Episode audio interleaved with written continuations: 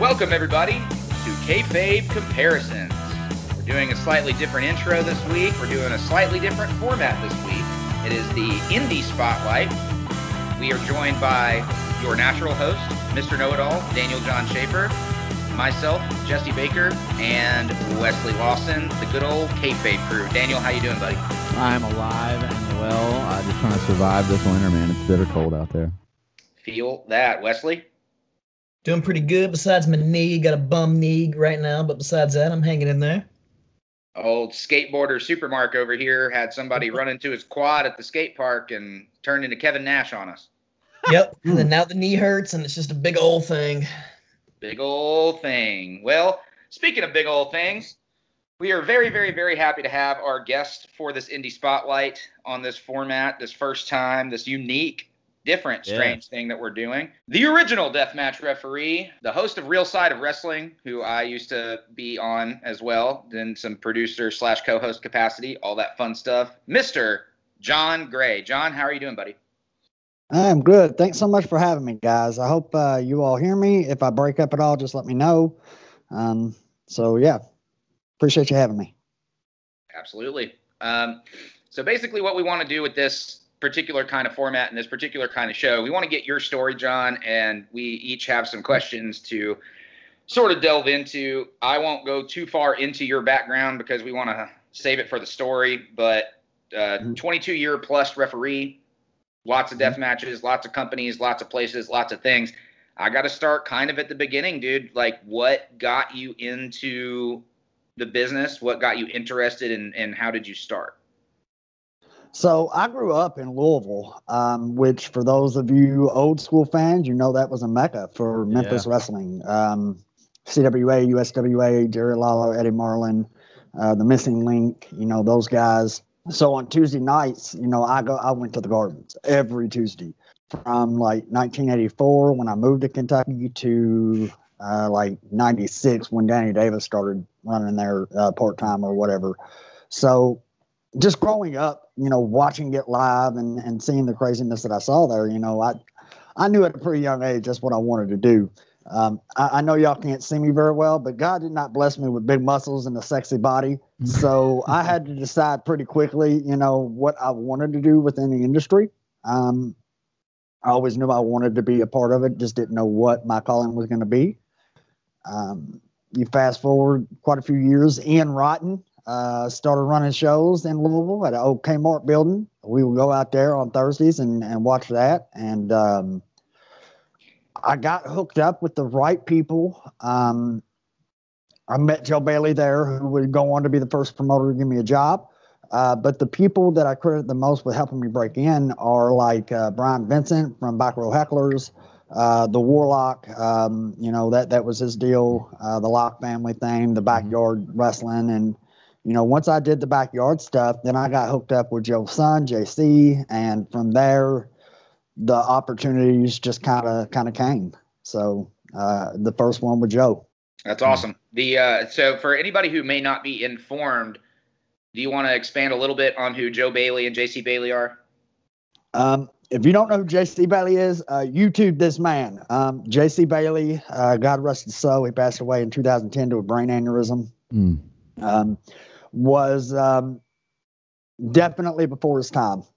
Um, he was, you know, he, he didn't want to go out and just swing a light tube for the sake of swinging a light tube. He wanted a story to be told. He wanted there to be a rhyme and a reason. And I credit JC a lot with putting stories together within the realm of a death match field uh, Mm. long before it was ever really being done on a regular basis uh, within the within the realm of a match rather um, people could tell stories like Ian and Axel told a great story um, in and out of the ring but JC could do it just every single time and it was really a, something amazing to watch um, I showed up hotlines were a big thing back then did, did you all ever do like hotlines in the early 2000s late 90s early 2000s I remember them. Was I that- wasn't allowed to call, but I definitely remember them. My Yeah, mom yeah. never let me, but Yeah, yeah, yeah. So everybody had a hotline back then, including yours truly. And uh, I would go on and I would report like OVW and BBW and uh, IWA like results, and I would have their guys on and you know promote them or whatever. So I was trying to podcast long before Real Side Media ever came along. Uh, but you know, like I only had two minutes to do it, uh, so it was really rapid fire, really quick. Um, so everybody had one of those, and you know, I showed up at a show and the ref didn't show. And JC went to his dad. He said, uh, "You got you got a usable ref sitting in your audience." Um, Joe came up to me, uh, as only Joe could. God rest his soul. Um, uh, John Gray, uh, a couple, two, three guys think you might uh might might be, make a good referee for old Joe Bailey. So uh, go on back there. They'll they'll they'll walk you through it. I had no fuck clue what I got myself into. It was it was uh, the first match I'll never forget it as long as I live. Uh, Brutal Bill Lewis, Cowboy Chris Cartwright. No, I'm sorry, Cowboy Chris Cartwright and a guy named the Regulator. And the finish, I was supposed to disqualify one of them, and I got distracted. I turned around. They both had a weapon. They both swung them, and I disqualified both of them. And they took turns like tatering me, like smacking me around the ring. So that was my very first match ever ref. I, I screwed the finish up, and it was first time out. Screwed the pooch yeah, yeah. First time out, screwed the finish. Because all I all I had done before that was like backyard stuff, you know, sure. like jumping on trampolines and shit like that. You know, yeah. like I didn't know the first thing about actually being like a referee. What year so was I did that? that for a while. Uh, that was in 98, 1998. Okay. Real, I was 18, uh, real green. Um, you know, just lucky to be doing what I was doing. Um, and a little bit later that year, I got hooked up with the American Kickboxer uh, and another backyarder at the time named uh, the Hood Ninja Isaiah. Uh, some of you may know that name. Um, we all three got together, and the Rage Dojo was born uh, with Kickboxer leading the training, and me and Zaya being his first two trainees. And um, you know, I learned real quick wrestling wasn't for me. I'll stick to the refing. So uh, the first time that Zaya had to cut my teeth away from my lower lip, that that was when I pretty much decided, yeah, no, I, I think I'll just stick to refing. So um, that that's you know kind of where it went, and you know I, I, I almost did a screw job on Ian Rotten for Joe because I'm a loyalist first, and uh, Joe gave me my break and did the show at Toy Tiger, and Joe calls me the day before the show. He says, uh, "Ian ain't bringing no ref. If you ref his match." You make sure he loses. I was like, oh shit, I got to do a legit screw finish. I am three years. I'm only like three years, two, three years in at this point, you know. And I'm just like, yeah. man, I don't know if I can do all this. You know, it's crazy, crazy times, man. Joe was, Joe was one of those uh, backwoods promoters. He put on a good show, but man, he was, um, yeah, he, he was a country boy to to the core. So it's crazy. Well, hell yeah. That's a lot of background. I love it. I think uh, we're going to throw to Daniel here. Might have second round of a question here for you. Yeah, man, absolutely. So for me, I, I, like the intricacies of the third man in the ring. You know what I mean? Because everybody everybody always talks about the two opponents and putting together a match, but realistically, yeah. um, you know, when you're in the locker room and you know, for example, like let's say uh, you're you're doing a show at a VFW hall compared to like you know, a bigger couple hundred people in a crowd type show. Let's say it's the same exact match in the ring. What's the difference mm-hmm. in feel there, and how do you specifically, as the referee, interact differently that way? You know what I mean? Um, wow. so you know, for me, I get nervous no matter if there's ten people or a thousand people. You know, yeah. like the, the butterflies are always, always there. One of the things that I try to always remember is, you know, what we do as a show, and and I'm just part of telling that story. Um, sure. So you know, I mean, but as far as like the feel, the feel is always the same. Like I'm out there, am I going to screw up? What am I going to screw up? You know, um, what was the finish again? You know, like I'm going through a million things in my head, trying to make sure I'm not thinking of another finish that I was told, you know, about a different match or whatever, right. and that's happened. Um, looking for one finish, thinking that that was it, and that was actually the finish of another match. So that's Yeah. why you don't reuse match, you know, you reuse moves in a match, just just so you know. Yeah. So That makes um, perfect sense. Yeah, yeah, yeah. Little little lesson there for you youngins. Quit love it. stealing people's finishers for your hot spot. Damn it, um, confuses some of us. No, but um, you know, for, for for me, it's yeah. For me, it's just like you know, yeah. I, I I'm always nervous. It doesn't matter how many people's out there. The feel, you know, the match could be drawn out the exact same, and I know it's going to go the exact same, and the same feeling is still going to be there with the butterflies. Nice. The butterflies are almost like part of the uh, part of the adrenaline, almost like you know something that you Oh, want to yeah. have there every time. Yeah. Wex, what do you got for Yeah. us? So, like after ch- over 20 years in the business and s- talking about screwing up, what is p- do you think the worst match you've ever been a part of? Whether it be you screwed up or someone else screwed up, or just it was just a bad time in general. Um, any Christian Skyfire match? Um, Just bury guy. Just bury him. fuck that guy. Um, no, uh, and you know, Christian Christian broke in with me. Um, we were best friends growing up. I, I I didn't dislike him until he became a total douche, uh, and didn't pay me money as a promoter. You know, so fuck that guy. Um, but and and he didn't bleed at King of the Death, and you know, like he put on such like this great big deal with Josh Crane to get into King and then got to King and didn't bleed a drop. You know, it was like Blake What- Walton. What's the point? Yeah, yeah, exactly. point? What what what I found to be ironic was everybody shit on him for it, but it wasn't to the extent of Blake Walton shitting on Jimmy Lloyd. Okay, I don't know if y'all watched all that in the Murder Death Kill Club. Blake Walton just destroyed Jimmy Lloyd, and I love Jimmy. You know, I don't care what he does in the ring; that's his business. Yeah. um, you know, but uh, Dub Christian, he he was just a fucking douche, um, and you know he never really tried to get any better.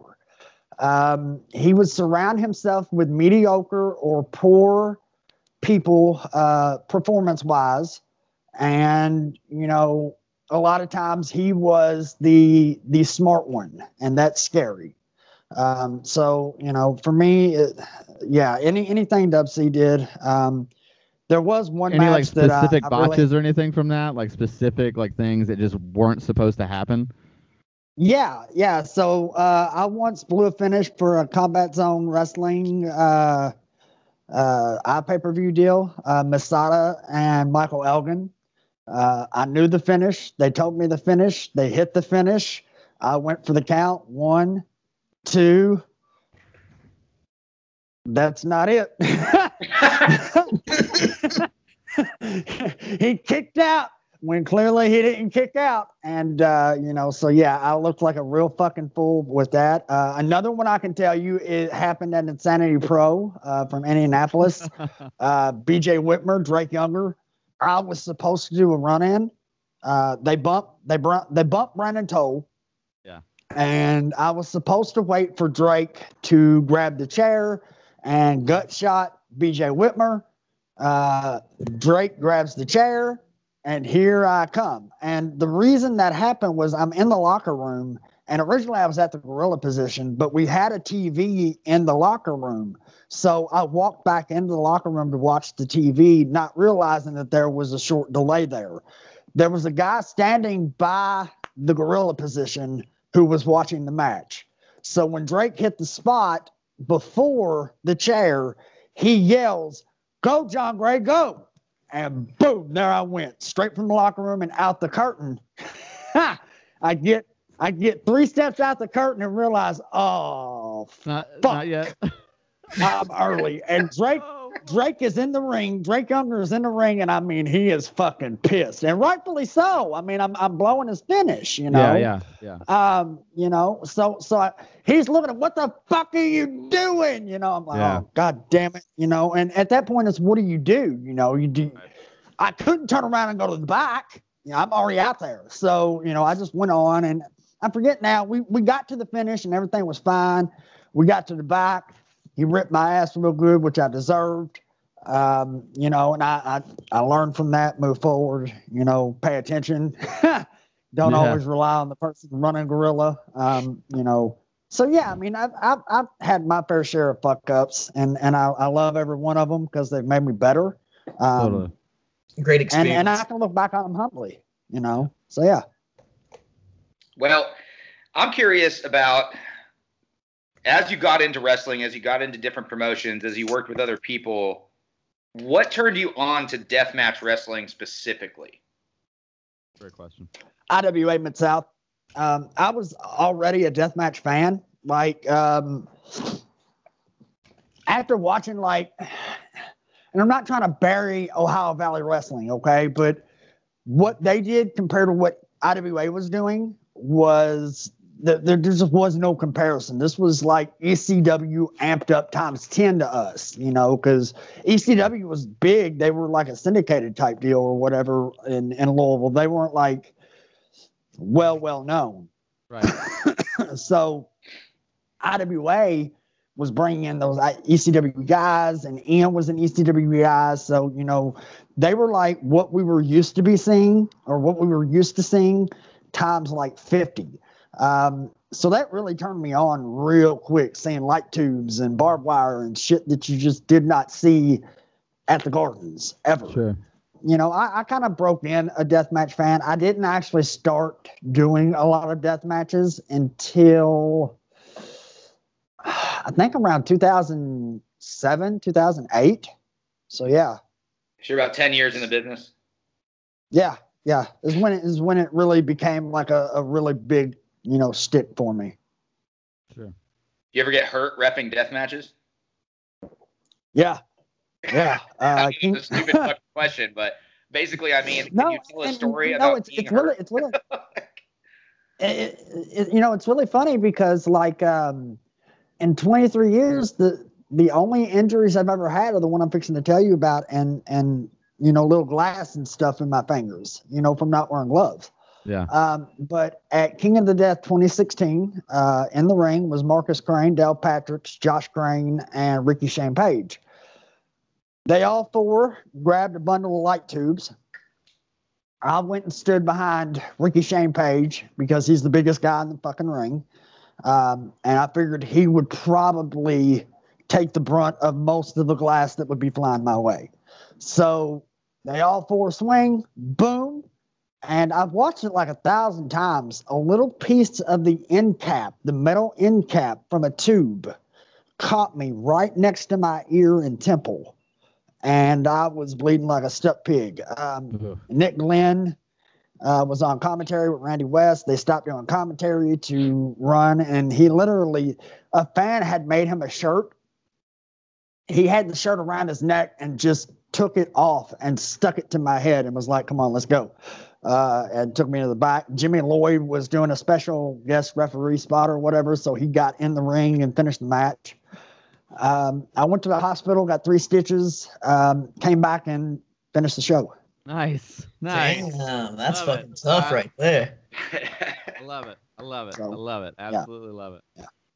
Man, okay, so for me, like I gotta ask, out of out of all of these matches, out of all of your experience, like do you have a obviously like you know you're more more known for death matches. So of those, is there like a favorite one? Like if you're like I'm gonna die tomorrow, like this is the match that I that I was a part of that I'm most proud of. Oh wow. Um man, you know, I've been I've been so blessed to be the third man or the fifth man in a lot of cases. Sure. Um in in the ring uh with some some of the biggest names that this industry has ever seen.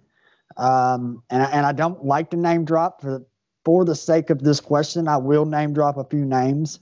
Um you know, if I died tomorrow, I'm I'm I'm glad I got to work with. Uh Yeah. first and foremost would probably be the million dollar man Ted DiBiase, who is uh, a mentor to me. Uh, he is a good friend and somebody who, uh, to this day, uh, if I pick up the phone and call him and need him, uh, if he's not available at that very moment, he'll return my call within a day or two. Um, That's crazy. I'm very blessed to have that relationship with with Teddy DiBiase. Um, I'm blessed that through that relationship, uh, I got to work with the Road Warriors when they were alive. I got to work with Sting and Shawn Michaels and um, Buff Bagwell and Greg Valentine, and I was baptized by Nikita Koloff. Um, so, um, yeah, so you know, like, um, yeah, yeah. Uh, there's a story. Uh, I was baptized by Nikita Koloff, um, but you know, uh, yeah, it, you know, it's. It, um, I, I've just been, you know, so blessed to be able to, you know, do that and and work with those guys. Uh, George South is definitely on that list. Tracy Smothers, God rest his soul. Uh, J.C. Bailey, Simon Says, um, certainly Ian and Axel Rotten. Uh, you know, so many big names that I've over the years that I've just been able to work with. I mean, I could I could name names forever. so if you if you had to pick out like one match specifically, which one would that be? You think? Uh, Detroit World Outreach 2004. Uh, on one side, you had Road Warrior Animal and Sting. On the other side, you had uh, Buff Bagwell and Greg Valentine. And Shawn Michaels and Ted DiBiase both did run ins. Um, oh, nice. And that that was, you know, really a big moment in my career. Um, yeah, seven amazing. years in. So, yeah, yeah. Just, you know, again, right place, right time, right people. Yeah. Get really lead on this. You were baptized by Nikita fucking Koloff. Yeah, yeah. I was baptized by Nikita Koloff. Okay, so there, there's what's the story there? You gotta, yeah, you gotta. So, yeah, so um, I, I, got hooked up with Teddy DiBiase in um, at, at, this little at this little show or whatever uh, in Kentucky, and uh, through that he invited me to do the Detroit show. And mm-hmm. after the Detroit show, they were doing like this athletes conference in Phoenix. Um, and he invited me down for that. And uh, they actually, the, the conference paid for all of my shit, like the hotel, the everything. Like it, it was all inclusive. It was, it was yeah. really cool um, because I was a guest of Ted's. So um, the million dollar. I went down there, and you know, it was such a great experience. Um, got to meet up with uh, Ernie Ladd, Reggie White, uh, Manny Pacquiao, uh, Floyd Mayweather was there. Uh, just, just so many, you know, huge, huge names in the sports world. Yeah. You know, just, just a lot of great. Reggie White was there, which was super cool. Uh, you know, just, just a lot of really cool athletes. Pardon me, I got hiccups now. Um, and um, after we went to the Adobe Mountain Detention Center, uh, we uh, were out in the parking lot, and Sting and Nikita come up to me and they're like, "Hey, you know, we preached to them, you spoke to them," and all I could really think was, you know, I've I've been where those kids are at, and this is minutes after after meeting one kid who literally set his parents on fire. Okay. Um, yeah. the, the, the stories that these kids were, were telling us were, and, and that we were able to confirm through staff were just we, we were just floored. Uh, you know, a lot of these kids they're never going to see the light of day, uh, right. and and I I get that, especially the one that um, burned his parents alive. You know, that's just crazy. Um, so we get back to the hotel, and you know, the whole time we're we're talking, and you know, um, they're they're preaching the gospel to me, which is great. Um, and uh, I had been saved at one of DiBiase's shows, which is how me and DiBiase became friends. So I was like, you know what, y'all are doing the baptism thing today. I've never been baptized. Um, I'll, I'll, you know, I'd like to be baptized. I had no idea who was doing them. Um, so we go down, and Nikita like stepped up and was like, "Hey, I'll baptize you," and I was just like, oh wow, cool. So that's how that happened. That's amazing. That's a way cooler story than my baptism. It was just like my friend's dad in a pool at church camp. that, that that story could go sideways real quick, Wex. Why don't you move on with the next question here? I'm not touching that with a ten foot pole. Damn it, man. Wes, I think your question's up, buddy. Okay. Uh, What's his name, Kane? I have to ask. Was the kid's name Kane? Oh, no, name. I'm sorry, I had to. I had to. Okay. Okay, my next question that I was gonna ask, out of all the years of refing and everything, have you ever been involved in a match where somebody got mad and shit got real? Like shoot happened, whether it was against you or against the wrestler or just anything like that? Um, yeah, yeah, I've had to stop a couple of shoot fights. Um, there was, um, and and I've been beat the hell out of too. I told that one story of that earlier, my very oh, first yeah. match in. Um, so number one rule of being a fan, kiddos, is you do not hit the you, you don't test the wrestlers. Don't be stupid. Okay. Um, this did not happen in the parameters of a match, but I'll share it anyways. Uh, and then I'll share one that happened in the parameters of a match. This fan had been doing some drinking at a show and decided he was going to shoulder check him a Reed Bentley. Okay. So he goes walking by Reed Bentley and shoulder checks him. And the next thing I know, Reed's on him like white on rice. Here comes John Wayne Murdoch.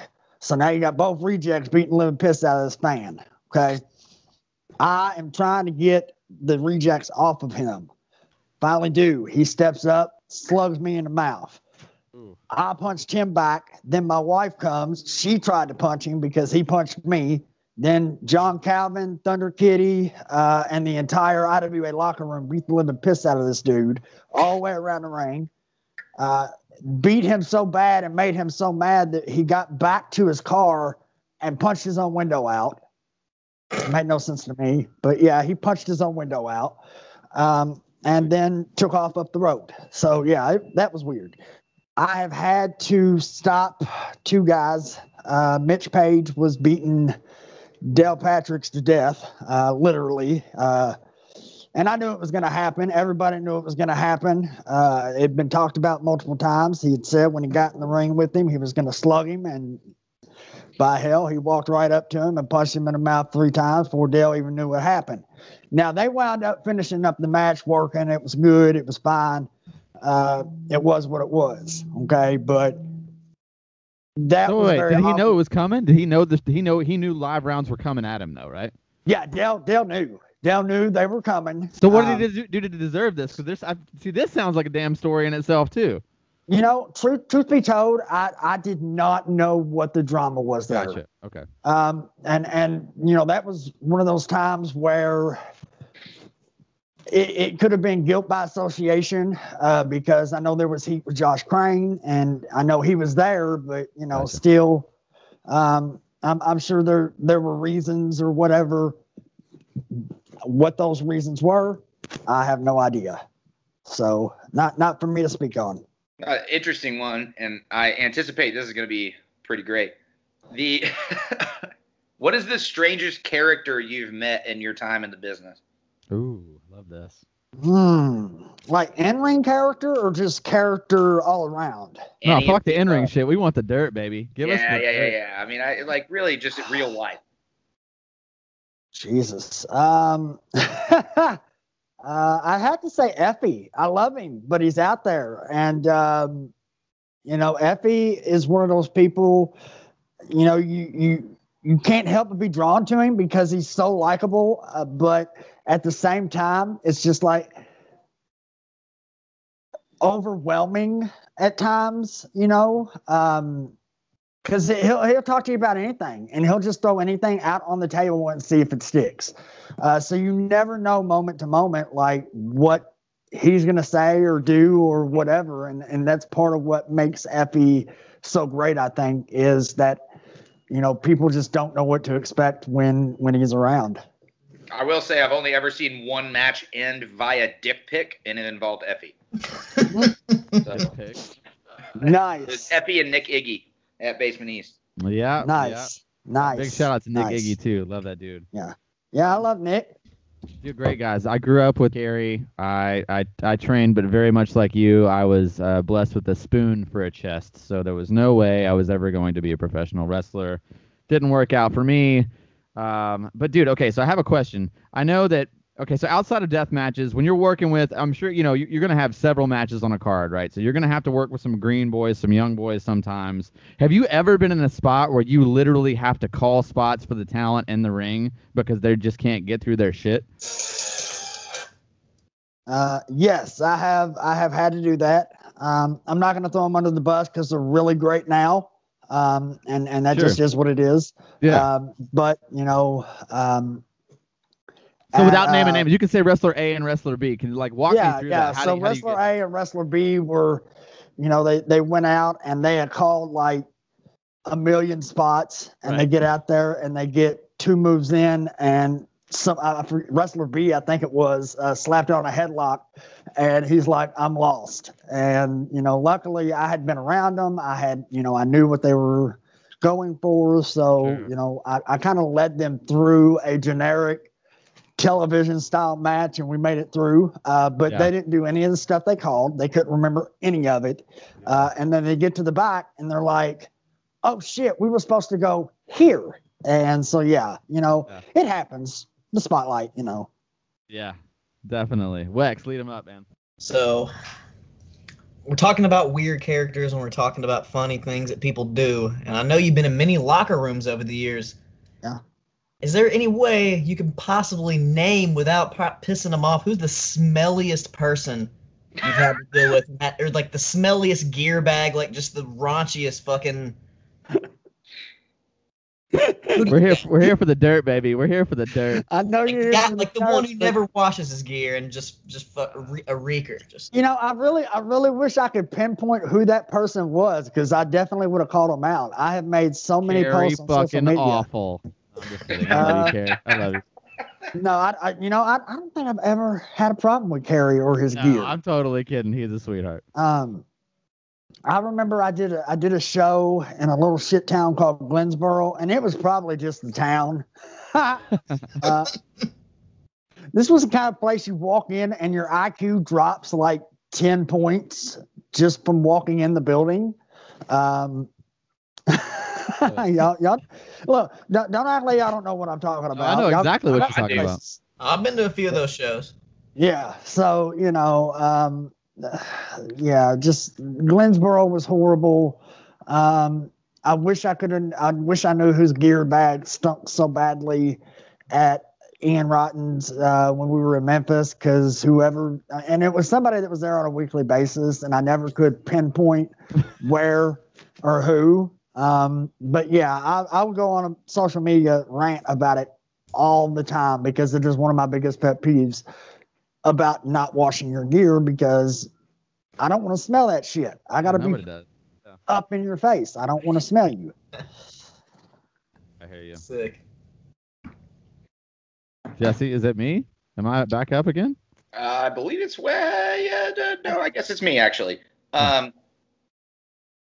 as I mentioned before, Mr. John Gray and myself collaborated on his podcast, Real Side of Wrestling, for Mhm. some time, and we had a lot of really great interviews with a lot of people, including Effy, including Nick Gage, including good old Alex Nabiev, who explained to us how they drink fucking rubbing alcohol. Um, I, uh, my next question is: Out of your podcast episodes, what is your favorite? Oh God. Um, the train wreck you cannot turn away from the Billy Jack Haynes incident. Um, Billy Jack Haynes come on, and uh, this is way back in the archives on Blog Talk Radio. Um, and I think within like five minutes, I found out that he had been molested by his uncle. Uh, that, Holy uh, shit! That's deep. that Randy Savage and uh, uh, Linda uh, were the true parents of Stephanie McMahon. I've Um, always heard that. um, just so much craziness. And then, and I'm not going to throw the person under the bus, but somebody very close to the Rage Dojo called in and obliterated Billy Jack Haynes for 45 minutes of the show, which was amazing. Um, so yeah, I encourage people to go check that out. It's on Blog Talk Radio. Just search Real Side of Wrestling or Real Side Media, and uh, look for the Billy Jack Haynes interview because it's uh, it's fun. Top notch. That's uh, I will. I'm literally gonna go download that like as soon as we get off of this call because that sounds amazing. Yeah, yeah, it was it was crazy. Uh, the other train wreck that you couldn't turn away from was the Harley Race incident. He was our second ever show. Uh, we did not know what we were doing. I did not have the ability to call out. I did not have like Skype was not a big thing then, um, or if it was, I didn't know about it. This is 2009. uh, when I started the podcast. Yeah. And um, he kayfabed us on like everything. Um, we tried to get him to talk about the unreal story of pro wrestling or whatever it was that NBC show was he was on, uh, that everybody knows he was on. Uh, I, I don't know what you're talking about. I never did that, dude. It's it's it's literally Common knowledge, bro. Yeah, yeah. Yeah. So um, there was that, and then we asked him uh, who he beat to uh, win the first ever United States title, and he was like, "I don't remember." Uh, Oh so yeah, God. like yeah, like he just kayfabed us on like everything, you know, just you know. So yeah, it was just horrible.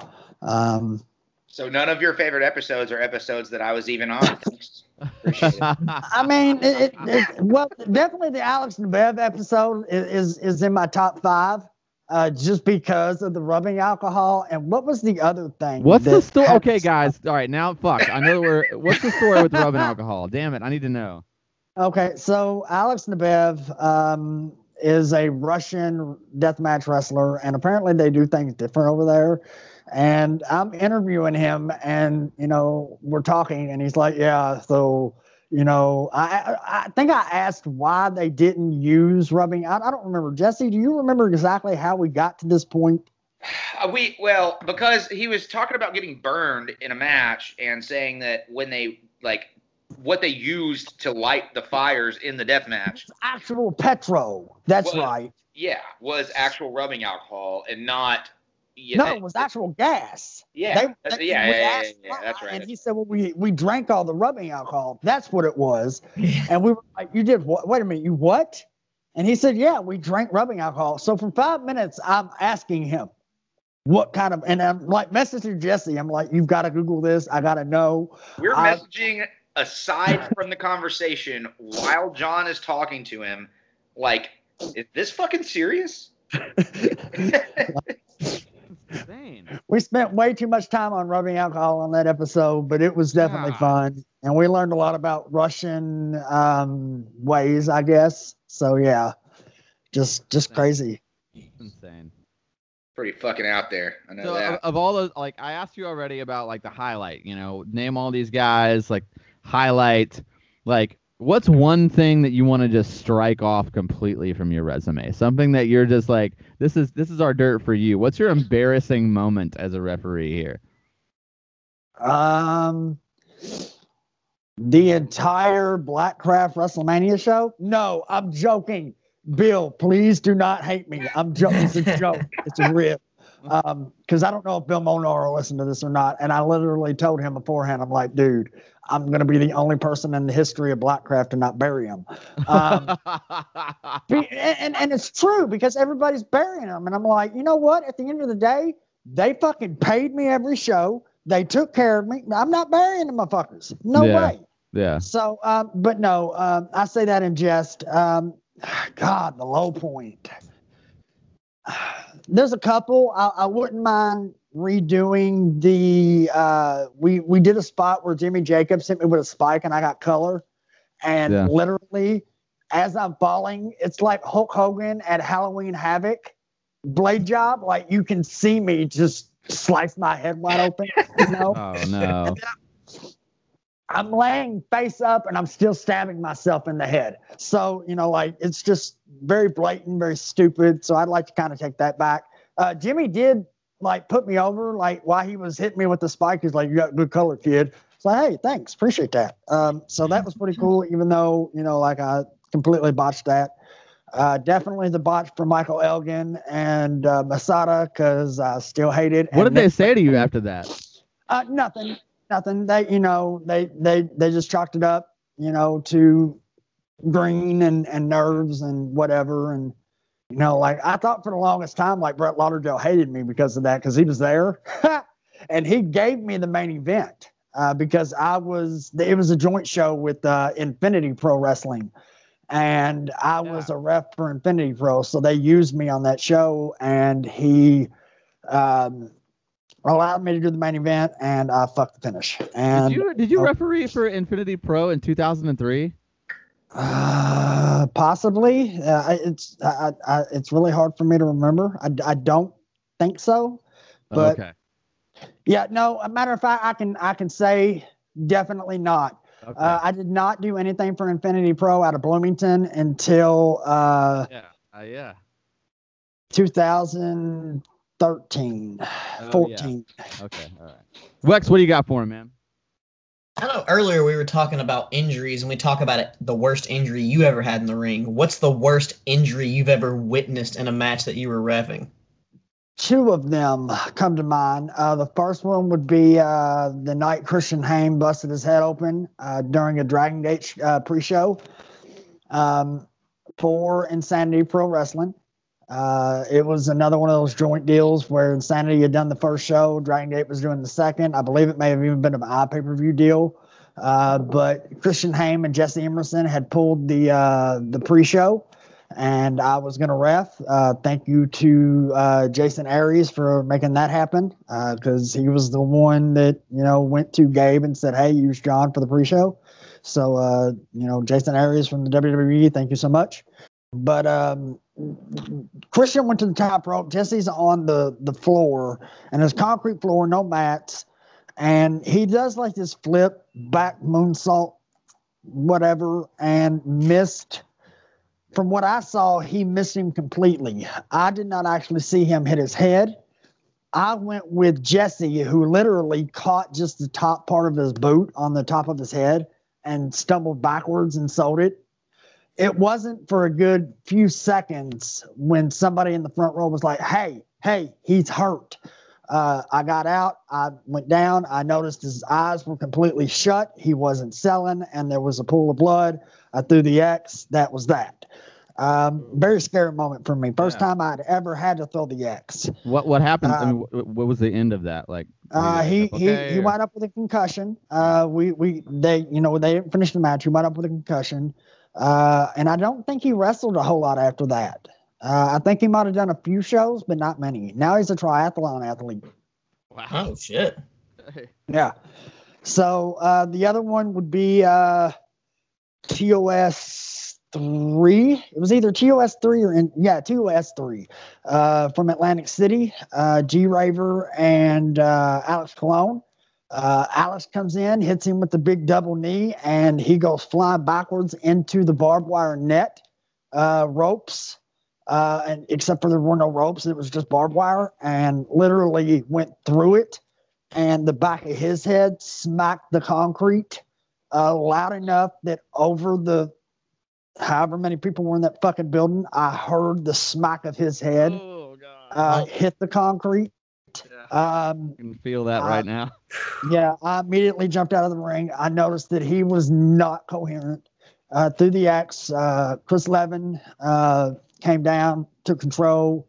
Next thing I know, uh, Schlack and Jimmy Lloyd came out and they did a little three way dance for the finals of TOS that year, uh, which Alex Colon ultimately won. So, but yeah, it was uh, another very, very scary moment there for a minute. That's that's some rough shit right there. Back of the head. God, oh, I, I, mean, I've hit my head on concrete, and I know like the, I've, and I've heard other people hit their head. I know that sound. It's yeah, yeah, yeah. Not a fun one. Not a fun one. No, it is not good, but it's just kind of one of those things that happens. I do suppose. I actually heard an interesting conversation the other day that perhaps the Bill Goldberg sidekick to Bret Hart's head is not what took him out. However, him going for the figure four around the post and slapping his head against the concrete as he did so might have been what actually fucked him up. So makes sense. Interesting stuff. Completely unrelated. At, at any rate, uh, John Gray, thank you so much for coming on, man. We, yeah, you and I got to work together on a lot of real fun episodes on your podcast on Real Side yeah. of Wrestling. Real mm-hmm. Side Media, so on and so forth. If you go talk it, it's Blog Talk Radio. Go check it out.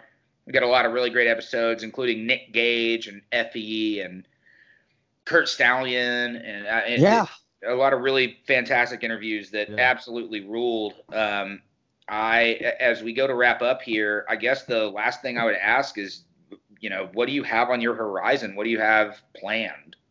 Uh, you know, right now with uh, COVID the way it is, um, nothing. Uh, I went up, I did NGI weekend, um, and God bless me, we did not, you know, catch anything while there uh, or traveling. Um, but you know, until this thing kind of curbs itself, uh, nothing. Yeah. You know, I'm I, I do occasionally do some stuff for New South, um, but you know, outside of that, you know, I'm I'm just not doing much.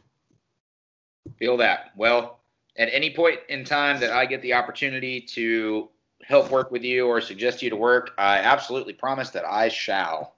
I, I really, appreciate it. Man, if you don't mind, I got one more thing to ask you though.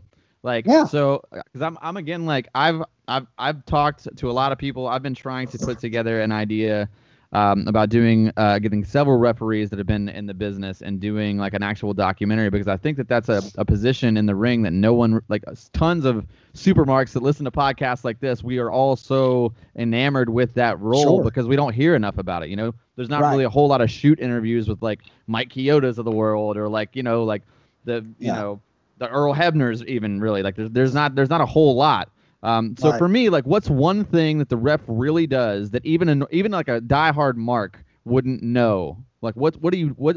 Walk me through your day to day. It's something that might surprise the average wrestling fan. The referees do that they didn't know that that you guys did. Um, we actually do work out uh, to stay in shape, not just cardio. Uh, no, no, that that's legit. You know, no, you'd yeah, be surprised. Yeah. You'd be surprised how many people, you know, are like, wait a minute, you you you can actually do a legit push up. Well, yeah. yeah, I can do a little. yeah. oh, you can bench press your own weight? Well, yeah, I can because I work out. Um, yeah. You know, and a lot of people are just surprised. Well, why do you have to work out? Well, because I'm a heavy smoker and I like to breathe when I'm in the ring. And the only way I'm going to do that is if I work out and keep my lungs going and sure. control my breathing, so forth and so on. Uh, and working out in gym helps me to do that. So, uh, I would say that. Uh, another thing I think is a common misconception, uh, or that people don't know that we do. Um, nine times out of ten, we are the ring crew. I don't know if people knew that or not. Even the WWE, uh, the ring crew wow. are the referees and the the wrestlers. Um, a lot of people think that companies have these uh, dedicated employees for that. No, no, the ring crew is me. I am the ring crew. So yeah. Nice. I appreciate that. Definitely no seen problem. that before in lots of other places. yeah. Hell yeah. Well, John Gray, thank you very much for joining us on this very special, first time ever indie spotlight episode yes, of Kayfabe Comparisons. Yeah. So cool. We really appreciate your time and uh, tell us where people can find you. What do you What do you want to plug? What you got? Uh, I think my Twitter is uh, at referee John Gray. I'm not on there a whole lot, but I do check it from time to time. Um, you can definitely check me out there. Uh, of course, John R. Gray on Facebook. Uh, I don't add every single person that sends me a request. If you don't have at least 50 people in common with me, I'm not adding you. Uh, so, uh, and you must have a profile picture. I, I, will not add you if you don't have a profile picture. Uh, so, yeah, um, I don't have time for spam, and I don't have time to go through and and you know delete a bunch of people. Uh, so yeah, uh, that's how you can find me. I don't do Instagram or Snapchat or TikTok or any of the cool Love stuff that the, that the, kids are on now. I think my MySpace is still open though. Nice. MySpace is still up. nice. Love so, the deep cut. Jesse Jesse will like that joke. That was a common thing yep. of mine on the podcast. So I always asked them what their MySpace page was. That's so. so well, I will say selfishly that you should also check out Real Side of Wrestling and Real Side Media on Blog Talk Radio. There are a lot yeah. of episodes that my goofy fucking voice is on too, mm-hmm. and it's uh, it's not a bad look. But yeah. I'm proud of that, buddy. I appreciate it. Daniel, where can everybody find you? You already know, man. You can find me at Daniel Daybreak or at KFabeCom. I am on all the social media platforms at Daniel Daybreak. I am trying to keep up with them kiddos, so you can find me on TikTok, Instagram, Snapchat, Twitter, Facebook, and yes, MySpace. That's how long I've had this handle. I still have my MySpace hooked to Daniel Daybreak. That's how long it's been. So, John Gray, there's your MySpace shout out, bud. Do, do, you remember Nashville and Louisville Mojo? Is that too far back for you oh, guys? Oh, no, not at all, bro. Not at all. Okay. Okay. I, I was I a big I was a big Mojoer. Yeah, absolutely.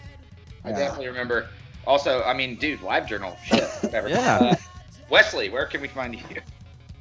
You guys can find me on Instagram at Wex Breaking the Lawson, on Twitter at Wex Breaking the, and then on YouTube at Wex Breaking the Lawson. I got it all. I got it all the same now, as much as I can. Nice. I love it. I love it. There he is. As Wex Breaking the, as long as I can make it on Twitter. So it's just Wex Breaking the. Y'all, y'all know the rest. You can find me trying to help Wex figure out his handles on social media. The Get that brand, baby. Get that brand. Hey, God we're working. We're working on it, baby. next week, kayfabe comparisons will be back with your very known hosts, Captain Mr. Know It All, Daniel John Schaefer, joined by the kayfabe crew, Wexley Lawson, and myself, comparing this weekend's WWE TLC against the NWA TNA very first pay-per-view in Nashville, Tennessee, at Municipal Auditorium, NWA TNA pay-per-view number three. And at some point, we're still going to cover the XWF because we have to. Yeah, well, we're definitely going to. I've already watched like like one and a half of those shows, and there's so much shit that I want to talk about. It's- I just feel like I don't want it to be muddied or sullied up by the WWE current product. So I'd rather save that for a nostalgia show where I can just deep dive into the shit show that was the XWF. But don't you guys worry, we will definitely fucking get to it. It, it shall be it shall be done. Thank you guys so much, Daniel, Wesley, John Gray. Thank you guys for all your time. Peace. Signing off. Have a good one, guys. Thank See you. ya. Peace. Thank you, man.